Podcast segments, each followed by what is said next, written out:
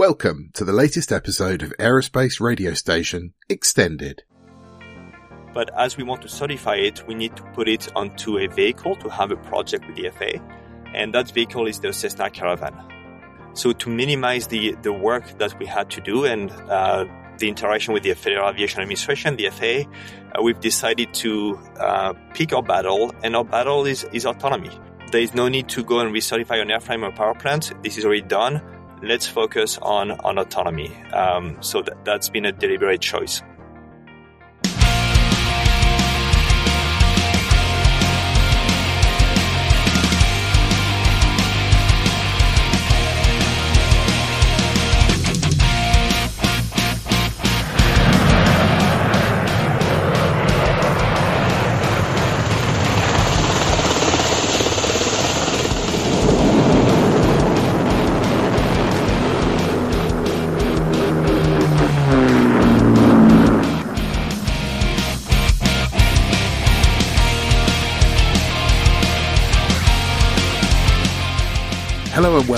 Extended, your aerospace radio station.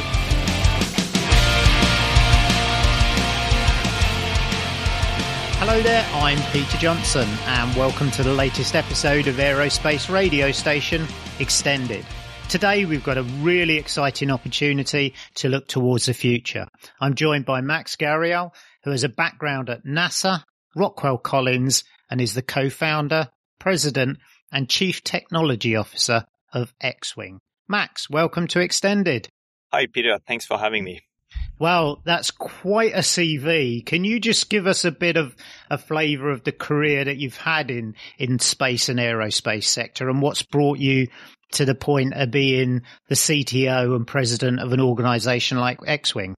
Absolutely. So I started my career uh, developing autopilots for larger liners, and that's when I put two and two together that not only I knew I loved airplanes, but making them fly themselves was really what it was about for me. Um, then I came to the US for my master's in PhD in air traffic management, uh, looking at what happens when you put more and more automation into the air traffic management system and things start failing. Uh, what is your backup system? How do you design uh, this air traffic management system such that we can have automation and then when things start failing, we have a backup system, a plan B, plan C, plan D, and we keep on having a really safe uh, transportation system. Uh, at the same time, I was uh, flying, got my private pilot um, license back at Georgia Tech, uh, learning what it means to be a pilot, what it means to fly through the airspace, to talk with air traffic control. Uh, so at that stage, you know, I had a really good understanding of what it means to fly as a pilot, what it means to uh, manage the air traffic management system, and also what it means to automate airplanes. So all the three key uh, aspects of, of autonomy. After that, I went to uh, MIT for a postdoc uh, to look at um, collision avoidance using ADS-B. So it was back in 2010 when the mandate came live um, I mean, came live. The mandate came out uh, for 2020, uh, but like everybody was screaming about uh, the use of ADS-B. Um, and so I was working at MIT to get uh, algorithms to enhance safety and collision avoidance. Uh, you mentioned my uh, time at NASA. That was during my PhD. I spent quite a bit of time there to look at. they were sponsoring basically my, my PhD, so that's when I spent time during the summers there. And right. then I went to Rockwell Collins to automate helicopters, uh, going from fully piloted to fully unmanned.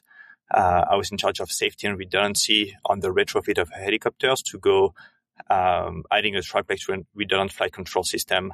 Uh, we were able to go from uh, this piloted aircraft all the way to remote pre-flight engine start, navigation, takeoff, landing, and even landing on the back of a moving truck. Uh, that was to simulate a frigate at, at sea. I um, understood what it means to um, design a system without a pilot on board. So how when you uh, create such a system, what are all the assumptions that were made in the past about uh, what is the role of the pilot? Uh, when is the pilot going to take over if something goes wrong? What are all the um, conditions in which the pilot needs to, to intervene?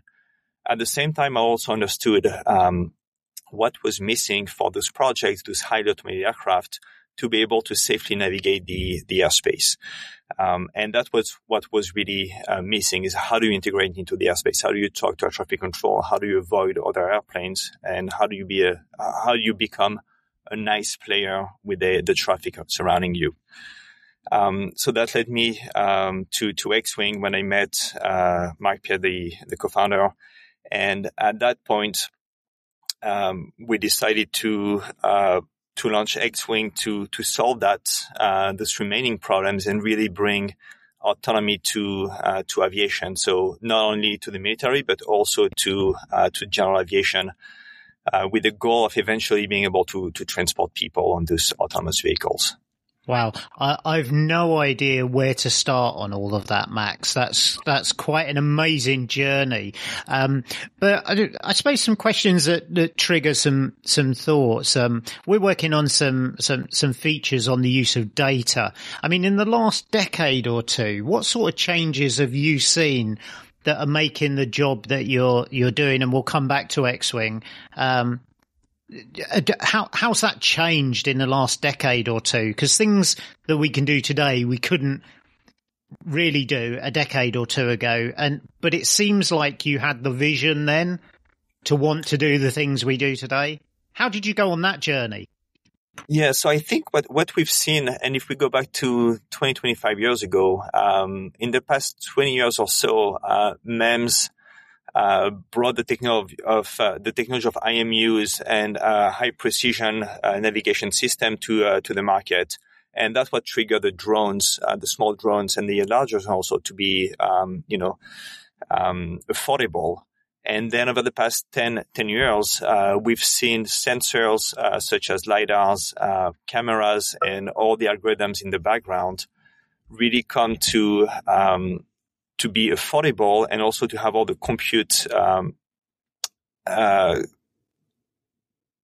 abilities and all the computers, the algorithms to be able to to process those images and those uh, point clouds in, in real time. Um, so between those two things, uh, the time has come where we can have the algorithms, we have the sensors, and we have the knowledge to be able to close uh, close the loop on full yeah. autonomy for airplanes. Okay, so so let's talk about Xwing then. You talked about your your, your co-founder. Um, what's the organisation? How did it come about? What are you there to do? Um, so yeah, we started back in in 2016, uh, growing over the years to uh, build the all, all the blocks required to safely integrate into the airspace. So some of those blocks are detect and avoid. So how do you replace the eyes of the pilot when you fly in uh, VMC visual meteor- meteorological conditions? Uh, to uh, be able to safely separate from other aircraft. So, what sensors do we put on board and algorithms to ensure that the aircraft can safely avoid other airplanes in the in the airspace? Um, so those were some of the initial work. Uh, then we grew to uh, apply some of this technology to a Cessna Caravan. Uh, that's our first application, our first certification project. So back in 2019, we acquired one of those aircraft, we retrofitted, and very quickly we were able to uh, fly. And within nine months, we we're able to do from full takeoff to full landing, uh, understanding what it means to uh, talk to air traffic control, to um, navigate the airport environment. And uh, within um, 18 months, we are able to remotely operate this aircraft. Uh, so right. do a full gate to gate mission. Um, where air traffic control had no idea that they were talking to somebody on the ground instead of talking to the pilot on board the, the aircraft.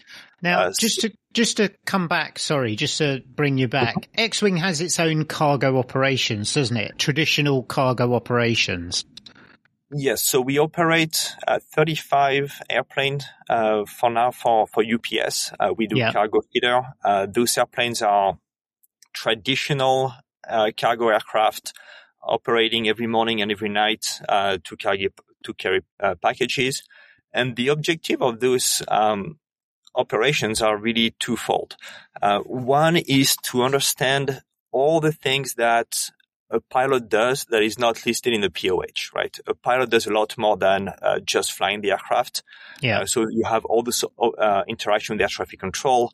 Uh, you have uh, interaction with other pilots. Uh, when you fly through the when you navigate the airport, you avoid obstacles. You decide to reroute. Um, you make decisions in terms of weather, for instance. so being able to capture all of this knowledge that is not written anywhere um, we're doing that uh, with our pilots. So we get uh, forms out. Uh, so on a daily basis, we get information about like the use cases or uh, yeah. special things that the pilot observed that engineers in a you know in the office would not necessarily think about.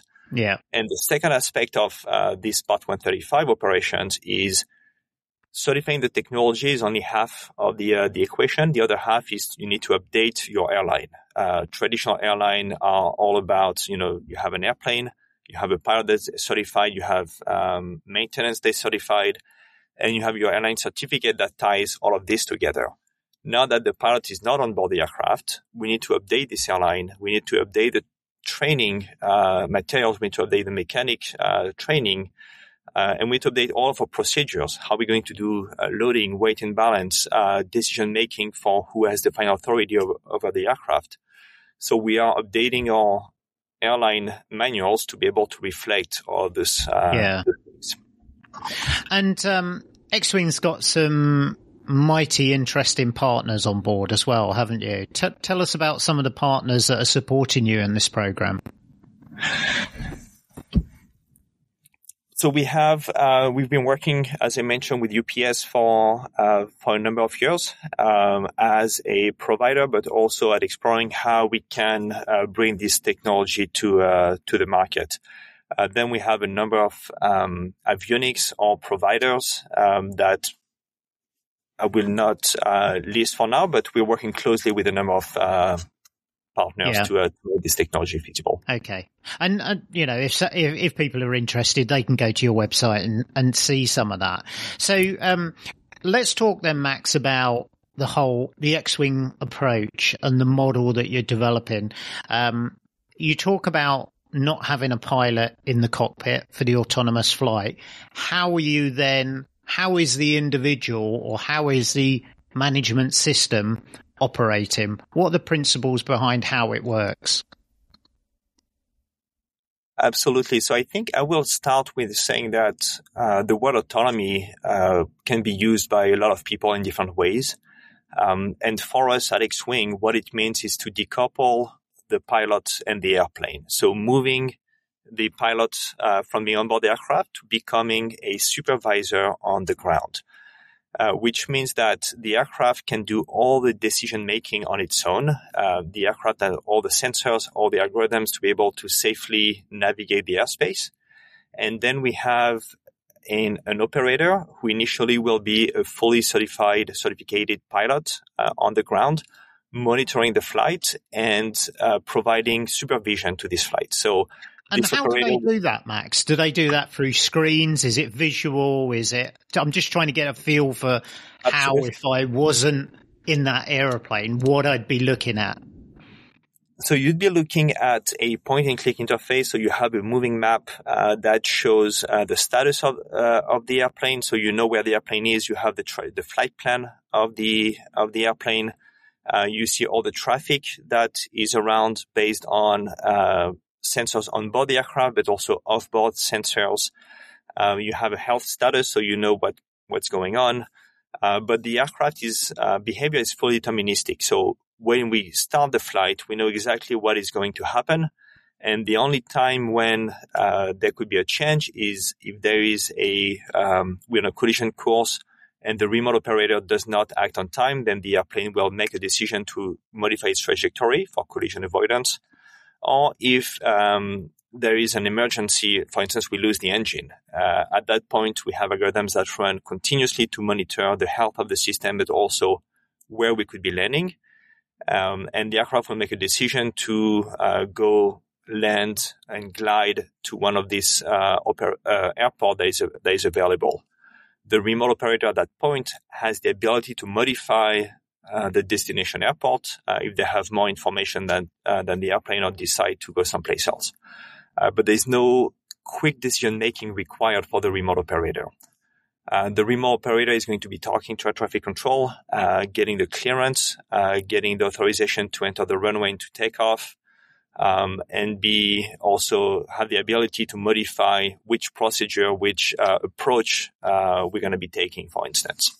Right. It's a it's a mighty complex piece of technology on quite a traditional aeroplane. It's quite an interesting concept, you know, the caravan. I love the caravan actually. It's such a great aircraft. It's so solid. It's, it's quite basic, but it does a, it does a really good job. And it's quite interesting. You're marrying extremely high spec technology, algorithms, you know, AI and machine learning with quite a simple aircraft. Is, is that intentional? Uh, absolutely. I think, you know, we, we, we're not completely crazy. Um, we, we, we know there's a lot to do. Uh, so to be pragmatic, we decided to uh, pick an airplane that um, has been around for a long time, that has a very extremely reliable engine, uh, that um, integrates already um, into the airspace that people are familiar with, uh, where the all of the concept of operations are very well understood. So to minimize the, the work that we had to do and uh, the interaction with the Federal Aviation Administration, the FAA, uh, we've decided to uh, pick our battle, and our battle is, is autonomy, right? So there is no need to go and recertify an airframe or power plant. This is already done. Let's focus on on autonomy. Um, so th- that's been a deliberate choice. Okay, that's that's really interesting. Uh, really interesting. Now, you mentioned the FAA um, then, and I know you're working really closely with them and other bodies. T- how are you getting around things like legislation uh, and some of the challenges like that? Because it's not ready yet, is it? Some of the rules and regs. So we we fit in all of the existing regulations. Uh, we're not trying to avoid any existing regulations, everything that we're proposing, uh, we meet the regulation, or in some cases, um, we have to ask for an exemption. Uh, but when we ask for an exemption, we're not trying to get around it. We're just saying the the way the rule is written doesn't make sense uh, for us. Uh, we understand the intent of this rule, and here is how we're going to meet it. So we're proposing alternate means of compliance uh, for some of those uh, regulations, or by exemption, um, asking to to do something different. Just to give you an example, one of the uh, is that you need to have a seatbelt on board, and that must be fastened for uh, takeoff, taxiing, um, for takeoff and taxiing and landing. Um, since we don't have somebody on board, we're asking exemption for, from this rule, right? Um, it's as simple as this. Some other uh, rules is detect and avoid. Uh, we cannot do see and avoid using eyeballs. Uh, so we're asking for an exemption to not perform with a human on board, but to use our sensors to be able to do what is called detect and avoid. Yeah. But otherwise, we fit within all existing regulations. Wow, that's quite imp- that's quite impressive. How how receptive are some of those rule makers? And I can say this, probably you can't, but traditionally, um, organisations like the FAA have been a little slow to adopt new ways of working. How are you finding working with um, those organisations to change the? Fa- this is changing the face of aviation.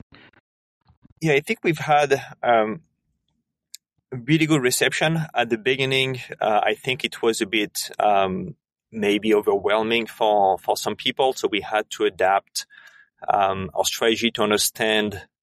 Um, how to fit within the regulations, but once you do that and you explain that we're taking a very uh, safe approach that we are meeting the regulations and explaining which regulations we meet, how we meet them, then explaining the safety process that goes into it, um, that we follow every uh, typical aerospace safety um, uh, methodology, uh, such as building fault trees, uh, failure, uh, functional hazard assessment, and so on and so forth. Uh, so that really, this transparency has been critical in easing into those discussions. Um, we have weekly meetings that are moving at a really good pace where the regulator understand more and more what we do And by having this simple aircraft, it puts them at ease where they know that, um, you know, it's a simple project on the modification of the aircraft.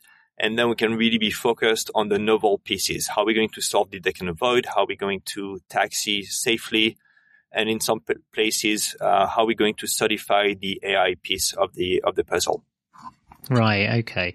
Um, before I come on to um, where we are on the journey, let me just take the point about safety. You've mentioned it a few times. You talked about uh, engine failure uh, and things like that. That's got to be, I suppose, a big concern. Whilst you can't mitigate every risk known to the aviation sector, how's Xwing going about mitigating as many of those risks as possible? again, uh, I think a lot of it comes through uh, leveraging the experience that um, our airline and our pilots have. Uh, so by building all those cases and experience, like leveraging um, all of our pilots, uh, getting those reports to understand all the things that are not in the POH, um, all these typical use cases. So we're going to cover as many of those corner cases as possible. Um, the airplane is able to go through all the POH and do every single emergency procedure. Um, and then it's, uh, so this is to ensure that we have all the right pieces on board. And then also, uh, in the case of engine failure, for instance, we have a list of, um, landing sites. Uh, so that's south with airports, uh, that are sorted by runway length, uh, emergency services, um, and then as we fly Part 135 routes, um, we can survey uh, the route and pick alternate landing sites that we can also sort in order of where we want uh, to go and put the airplane if we cannot reach um, if a um, an airport. So it's really about having a plan A, plan B, plan C, plan D, plan E uh, to really yeah. Uh, cover all the other cases.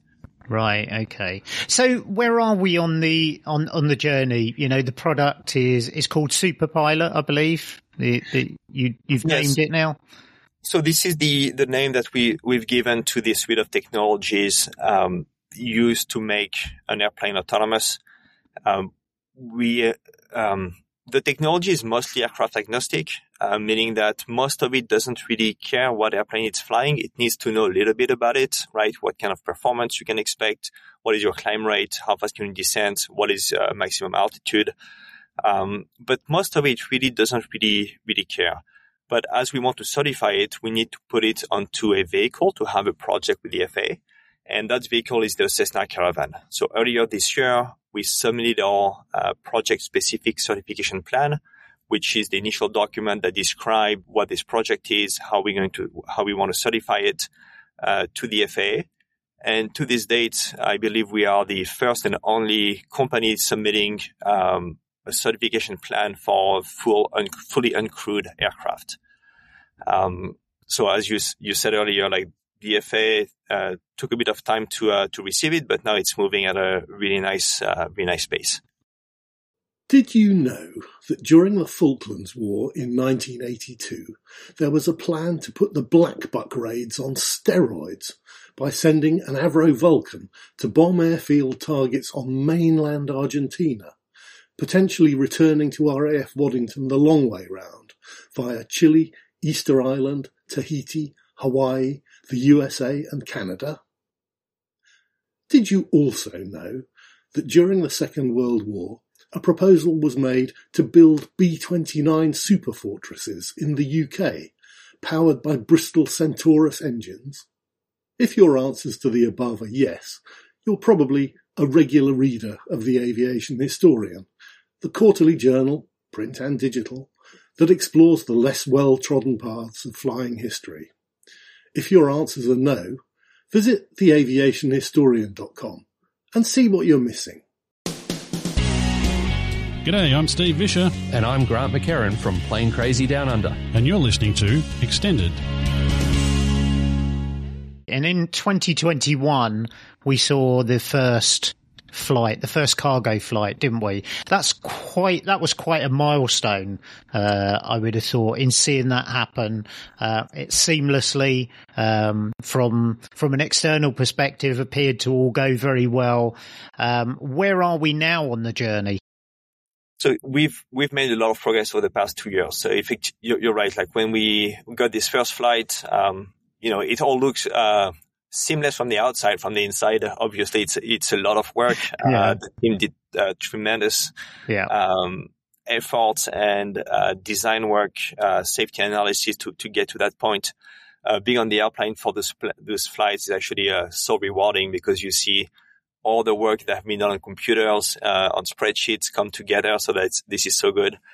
Uh, and since then, it's been a lot of um, robustness testing to expanding the envelope, um, looking at new use cases, uh, but also a lot on the certification side, uh, going from a prototype where we understand what it means to do it to um, addressing all of the certification aspects. So uh, building the redundancy, uh, building the safety case, uh, building the fault trees, uh, doing all the design work, all the substantiation, substantiate, substanti- substantiation.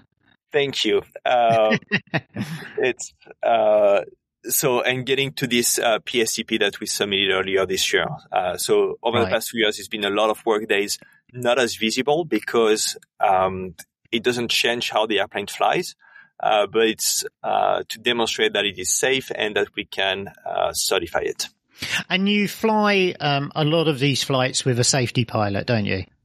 Yes. So uh, we currently have a safety pilot because our system doesn't have the prototype system doesn't have all the redundancy that we want. Um, and that we will have in the in the final system. So um, that also allows us to fly uh, in non-segregated airspace. So we can fly at our controlled airport here in Concord, or we can go to other places in uncontrolled airports and really test our system without uh, the need uh, for rest- restriction around where we fly. So, um, so on those flights, Max, are you? Um, is it? Is it?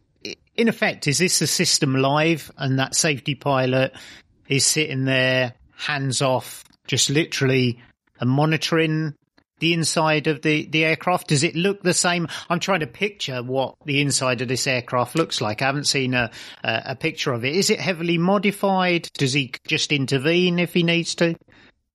Uh, so, fr- if you look at the airplane from the outside, uh, what you're going to see are more sensors, uh, especially under the wings, where you can see some of the uh, radars, cameras, lidars that we have installed. And from the inside, there's really not much difference. Um, our system integrates. Uh, we try to uh, put it away from the main cabin so that we keep the cargo space available for our customers. Um, but the safety pilot mainly sits and monitors the um, monitors the, the system. Um, but typically, they would engage the system at the beginning. Uh, then our remote operator is going to talk to air traffic control to get our taxi clearance. Uh, that operator will input the letters of uh, the taxiways to follow. Uh, the flight plan will be um, put into the aircraft. The aircraft will start taxiing, uh, monitoring for traffic, monitoring for ob- objects on the ground. Um, wait until it's clear to get onto the runway, to cross the runway. The remote operator will clear that airplane to uh, get onto the runway, for instance. Then the airplane will take off on its own. Uh, the operator just um, monitoring, but um, really not much to do. And then same thing when you land. Uh, the system, as we approach for landing, uh, does a number of uh, system checks and announces that all the checks have passed to both the safety pilot on board and also to the remote operator. And then the airplane lands and taxis back. So the right.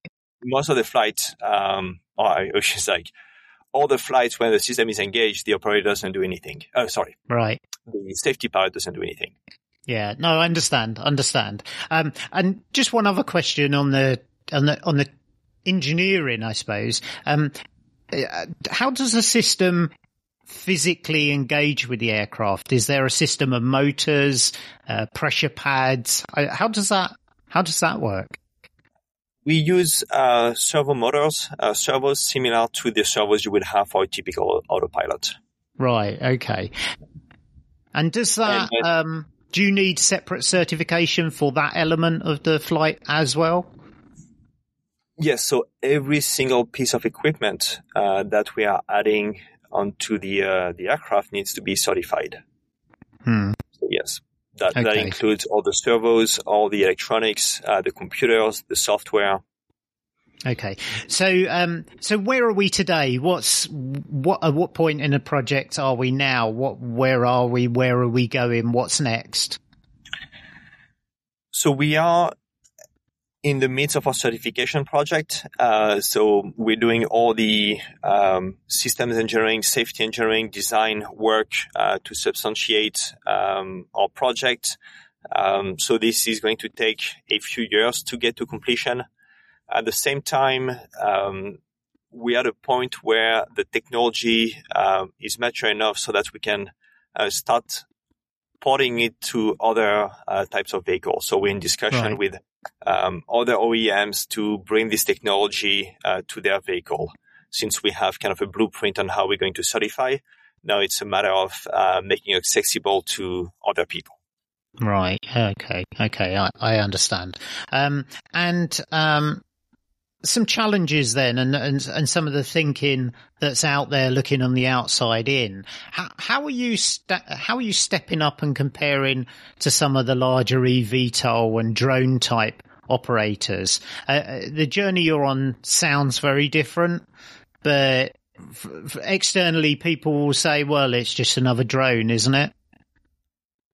Yeah, so I think the the large eVTOLs, uh, the one who want to carry uh, passengers, are starting with a with a pilot uh, for most of them, and the reason is they have to certify their airframe, they have to certify the batteries, the motors, so they already have a lot of work uh, to do. Um, we decided to focus on autonomy, as I was describing earlier, and now we're getting to a point where both um, have made a lot of progress it's a time it's a good time to start uh, putting the two uh, the two together. Uh, so it's a really exciting time uh, for both the eVTOL OEMs and, and ourselves where uh, we can start we can start looking at how do you make those eVTOLs um, fully autonomous. One of the key benefits that I see uh, for those vehicles to be autonomous is the ability to optimize battery usage uh, by being autonomous, uh, you can control, you ha- can have a much uh, better control over your trajectory Yeah. and therefore how you discharge uh, the batteries and how you operate the uh, the vehicle, and Yeah. therefore saving you know a few percent at every flight, uh, but w- which means a lot in terms of overall life cycle of the batteries. Yeah. And um, as this project moves forward, is there any intention to move from cargo to passenger flight, or is that still something a little bit in the future? eventually this is where we, we want to be. Uh, we, you know, we have a lot of work to do on the cargo side, uh, lots of opportunities. So we're going to remain focused here. Uh, again, to be uh, very pragmatic, right? Uh, it's Yeah. easier to cargo, not in terms of safety, because in terms of safety it doesn't matter, but in terms of uh, perception, like people are more at ease if we're flying cargo than, than passengers. So That was my next question. My next question was the world's a very cynical place, of course, uh, and there's a lot of uncertainty about the, the, the future and the way autonomy is changing uh, the way we live our lives. You know, we've had the whole uh, challenge of autonomous cars, which most members of the public want but can't get their heads around in terms of if there's an accident, you know, is it, um, is there a robot under the bonnet? Um, how do you, how do you answer some of those questions? For example, uh, about the potential for this destroying those traditional models of flight. You know, we won't need pilots, so therefore the pilot shortage won't exist. So I, I think um, in terms of jobs, uh, this is going to change actually the life of a lot of people uh, by bring bring aviation to uh, all the small communities, to all the small airports. Um, you can really create actually a lot of jobs. We are not getting rid of pilots, right? We are just moving them from being on board the aircraft to be to being on the ground. Initially operating one aircraft at a time to eventually operating many many airplanes. And these are smaller airplanes. So the number of jobs is actually going to be growing. We also need mechanics. Uh, we need people to load the aircraft, to unload the aircraft. Uh, you need people to maintain, uh, to operate also as a, you know, as an airline. So it's really like building and creating an entire industry around all this, uh, around this new mod- mode of transportation. Yeah. Um, and also you, you're making aviation accessible and piloting accessible to pilot, to people who currently cannot uh, be in the uh, the left seat because of uh, medical reasons uh, most of the time, right? Yeah. Um, so lots of people were or want to be pilots, but cannot because of physical reasons, and now they can uh, become operators of these vehicles. Right. Okay. Now we've been talking about civilian flight, and I don't want you to to uh, stray into any areas that might be too challenging. But is there military interest in this? Because for me, this sounds like a perfect ap- application for the military environment. Absolutely, and I that's that's a place where we're also uh, involved is uh, understanding what the needs and desires of the military are. Uh, there are a number of projects. Um, AFWERX Autonomy Prime, for instance, uh, who is looking into this, as well as uh, other projects. Uh, so yes, lots of applications there. Yeah, um, um, we've talked a lot about um, technology and, and there's all, also massive amounts of data probably that you're using, that you're storing, that you, you're moving around. How's that? How, how are you doing some of that? You must be using some seriously powerful technology. There must be so much learning going on. How do you harness all that data? Absolutely. So there's a lot of, um, as you said, data being generated, and also what we we're trying to be um, very careful about how we use some of those algorithms in terms of machine learning, for instance. Um, we are limiting the use of machine learning to places where traditional methods cannot be used. Uh, so we're not trying to reinvent the wheel um, and use AI or machine learning where uh, existing methods work really well and have been proven.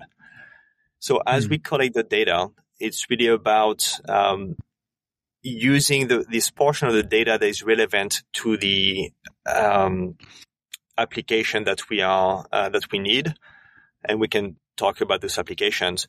Uh, but as we fly, we collect the data. The data is downloaded and then uh, done to our servers, and then goes through a pipeline to extract the right information and to be then annotated as needed or automatically annotated uh, to uh, to be used for machine learning algorithms. So it's uh, it's a lot of work. It's a pipeline to uh, manage this data, to label it, and to be able to track it. Also, as we think about certifying some of this AI, um, a key piece of it will be how do you demonstrate um, that you've done the learning into a um, a safe way that you have not uh, polluted your data set by using the same image for training as for validation.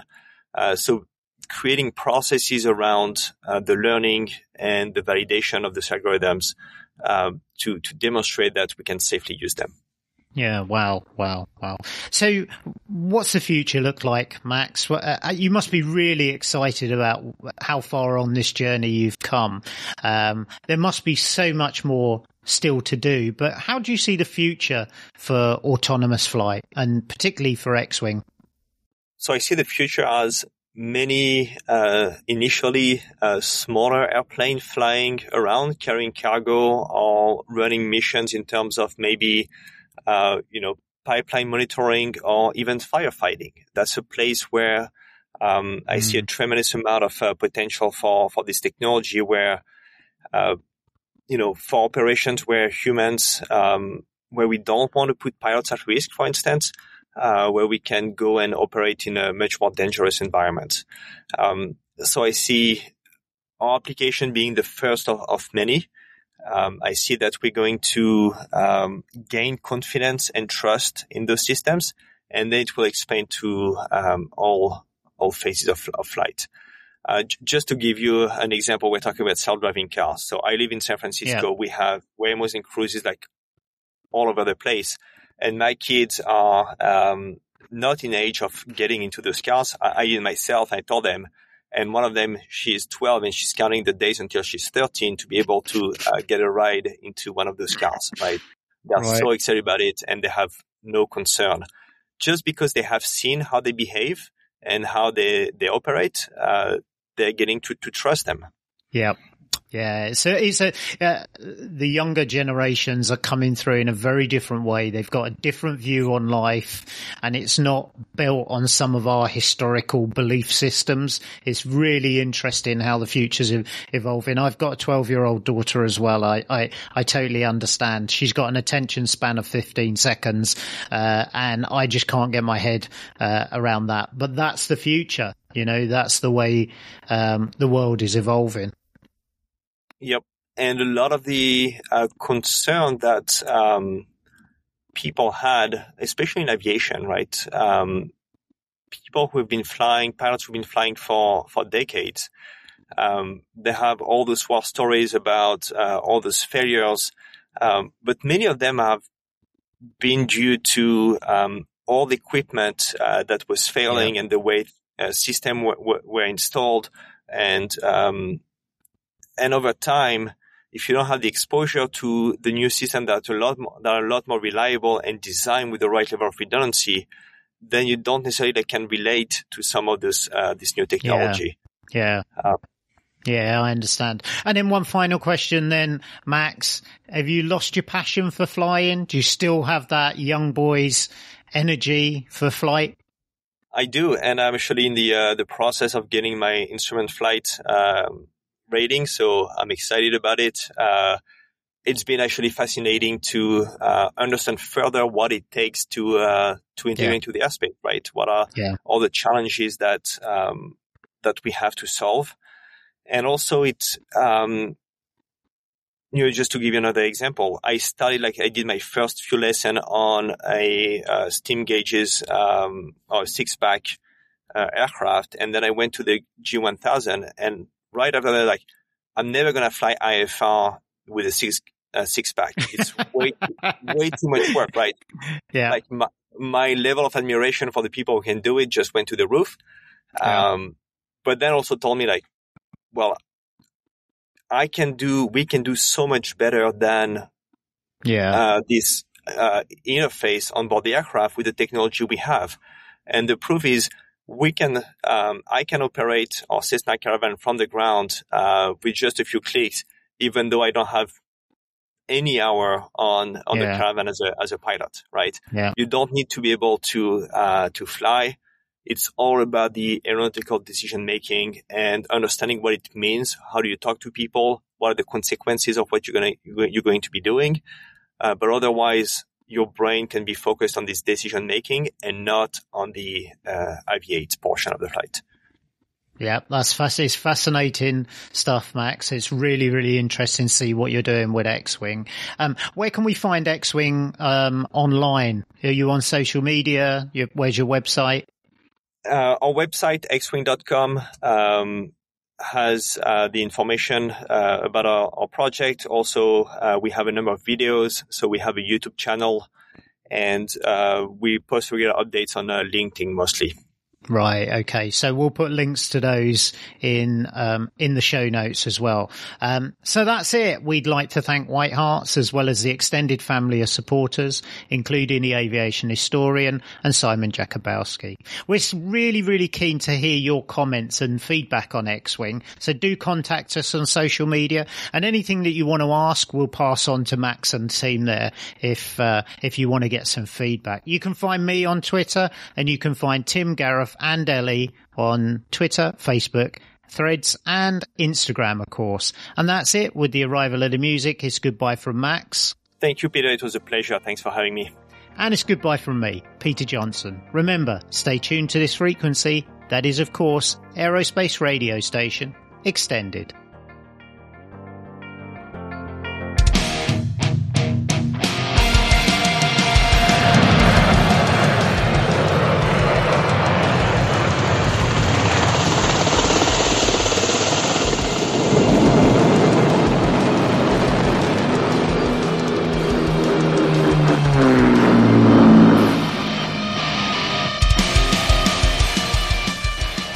Our legal policy and use of our material can be found on our website. Please do ask before using anything you hear. The programme's produced with a Creative Commons licence.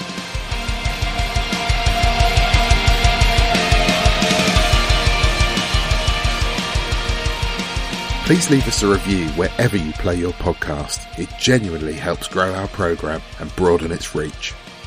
You can also review the programme and leave us feedback on our Facebook page. We'd love to hear from you. If you want to email us, our email address is getinvolved at aviationextended.co.uk. And remember, there's no E at the beginning of extended.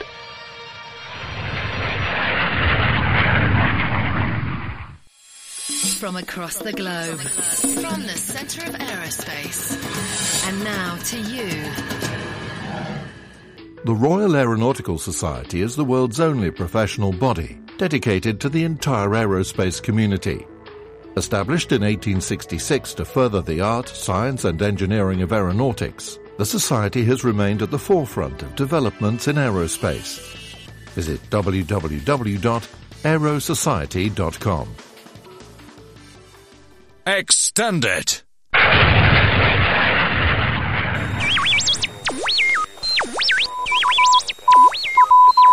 This is XTP Media.